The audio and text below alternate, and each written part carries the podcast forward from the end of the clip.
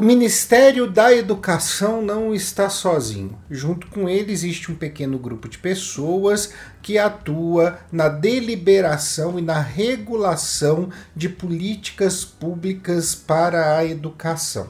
Esse grupo, que é conhecido como Conselho Nacional de Educação, é bastante importante e atua na vida de profissionais de educação e também de estudantes. E é também o tema de hoje do Articulando Renologia, o podcast do seu canal de biologia.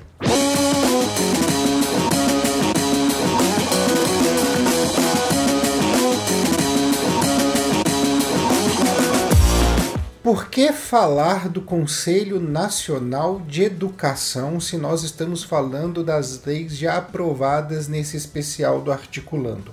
É muito simples. Uma lei, quando ela é aprovada, ela está acima de quem a aprovou, ela perdura além de mandatos.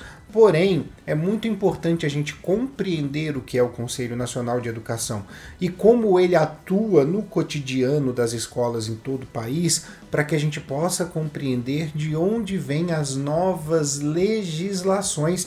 Eu estou falando mais precisamente da Base Nacional Curricular Comum e da reforma do ensino médio. Por esse motivo, compreender como organicamente funciona o Conselho traz para nós uma luz em discussões bastante importantes e é o que eu proponho fazer aqui hoje. A Lei 9131 de 1995 determinou a criação do Conselho Nacional de Educação no primeiro ano de mandato do governo Fernando Henrique Cardoso. Essa criação, ela veio inclusive antes da aprovação da Lei de Diretrizes e Bases da Educação, que aconteceu em 1996. De lá para cá, muita coisa mudou. A gente até discutiu algumas alterações da própria LDB e vamos discutir ainda mais as alterações mais significativas que foram as ocorridas em 2017 com a reforma do ensino médio. Mas dá para perceber que, junto com a LDB, o Conselho Nacional de Educação estruturou a maneira de se fazer políticas públicas para a educação no Brasil e isso já completa quase 30 anos. Basicamente, o Conselho Nacional de Educação é formado por uma secretaria executiva e pelas representações das câmaras de educação, tanto a Câmara da Educação Básica quanto a Câmara da Educação Superior. A ideia, quando a lei foi homologada, era trazer a sociedade para uma discussão que realmente aprimorasse e desenvolvesse melhores políticas públicas para a educação brasileira. Era a forma da sociedade participar daquilo que era feito, usando muito aquilo que se fala na Constituição e também em outras leis da educação democrática. Mas vale a gente dizer aqui que o CNE é um órgão do Estado, ele está vinculado ao governo federal e por esse motivo, a gente não fica vendo essa democratização da educação acontecer muitas vezes nos locais de interesse, nos locais para quem a educação deveria realmente fazer diferença.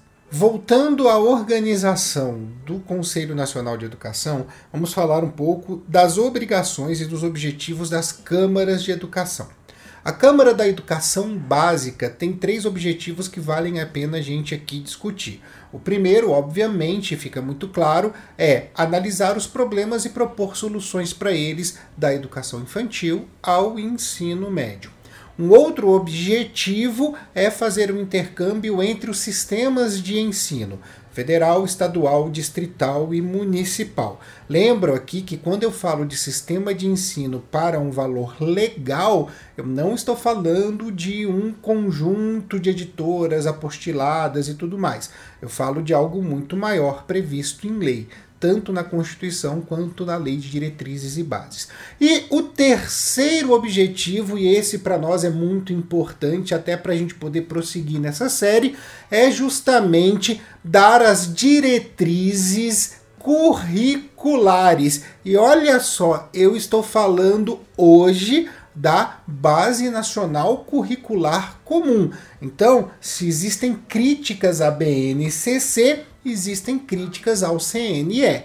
Agora, quando a gente olha para a Câmara da Educação Superior, a gente vai observar algumas, alguns objetivos muito semelhantes à da educação básica. Por exemplo, analisar e propor soluções para problemas da educação superior, deliberar sobre diretrizes curriculares dos cursos de graduação, de pós-graduação, até aí está muito parecido. Mas nós temos aqui dois pontos que são importantes da gente citar. O primeiro, credenciamento de instituições, isso faz parte também das atribuições do CNE, e Agora, o pulo do gato: deliberação sobre estatutos e regimentos das universidades federais.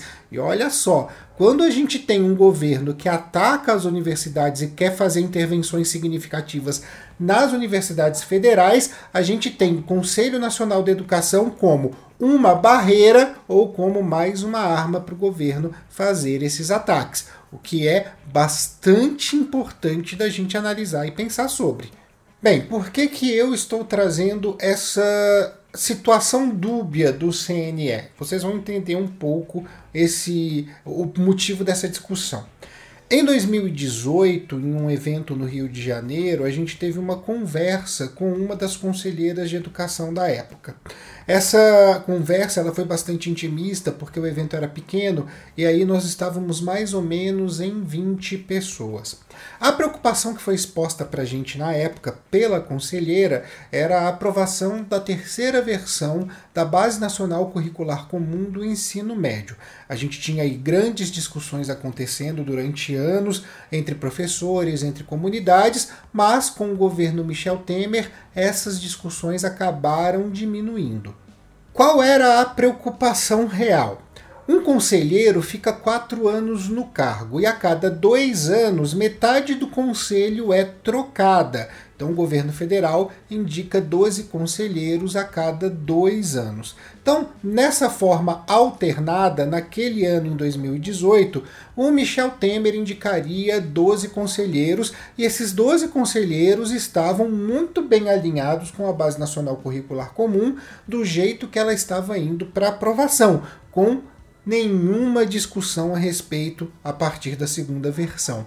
E isso, é claro, vem de encontro com a própria reforma do ensino médio que tinha sido aprovada em 2017, trazendo aí uma transformação na educação que nós vamos discutir, repito isso aqui, e vamos fazer críticas bastante contundentes, eu já deixo aqui avisado.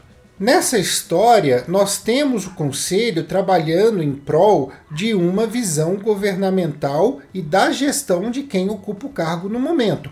Quando a gente falou da Constituição, eu disse que educar para o trabalho era uma frase muito bonita, mas uma frase muito perigosa, porque tudo dependeria de como o governo federal, de como as políticas públicas encaravam o trabalho. Se a gente pegar no século XVIII, por exemplo, o trabalho era basicamente o trabalho escravo. Então, educar para o trabalho significa educar para o sistema escravocrata.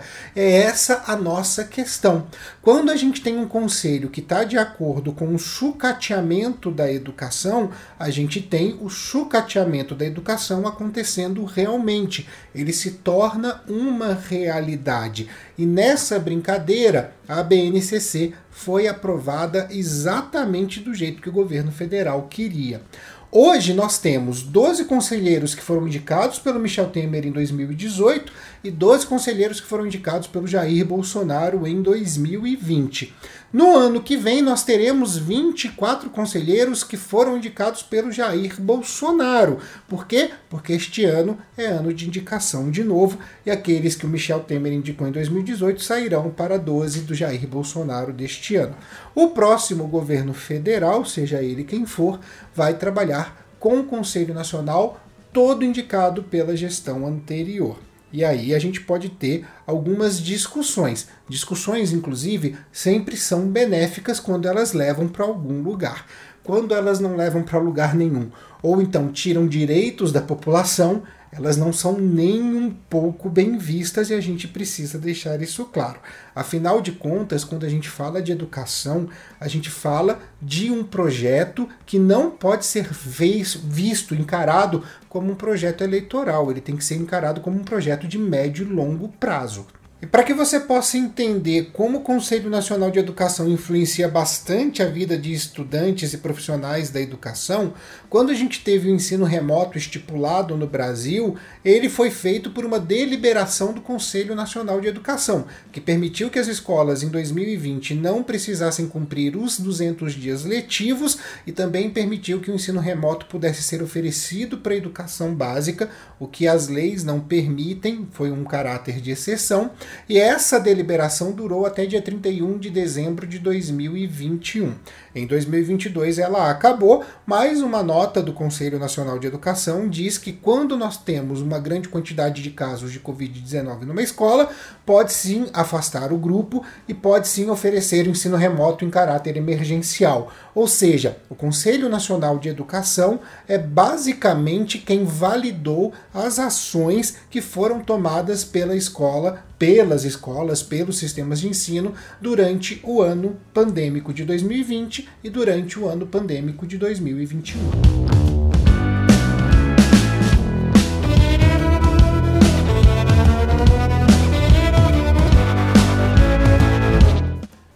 E esse foi o episódio do Articulando Renologia dessa semana. Agora, nesse especial sobre as leis que regem a educação brasileira, a gente vai falar da Base Nacional Curricular Comum e terminar com a reforma do ensino médio. Fiquem bastante atentos, porque isso é muito importante principalmente para quem está querendo prestar o vestibular.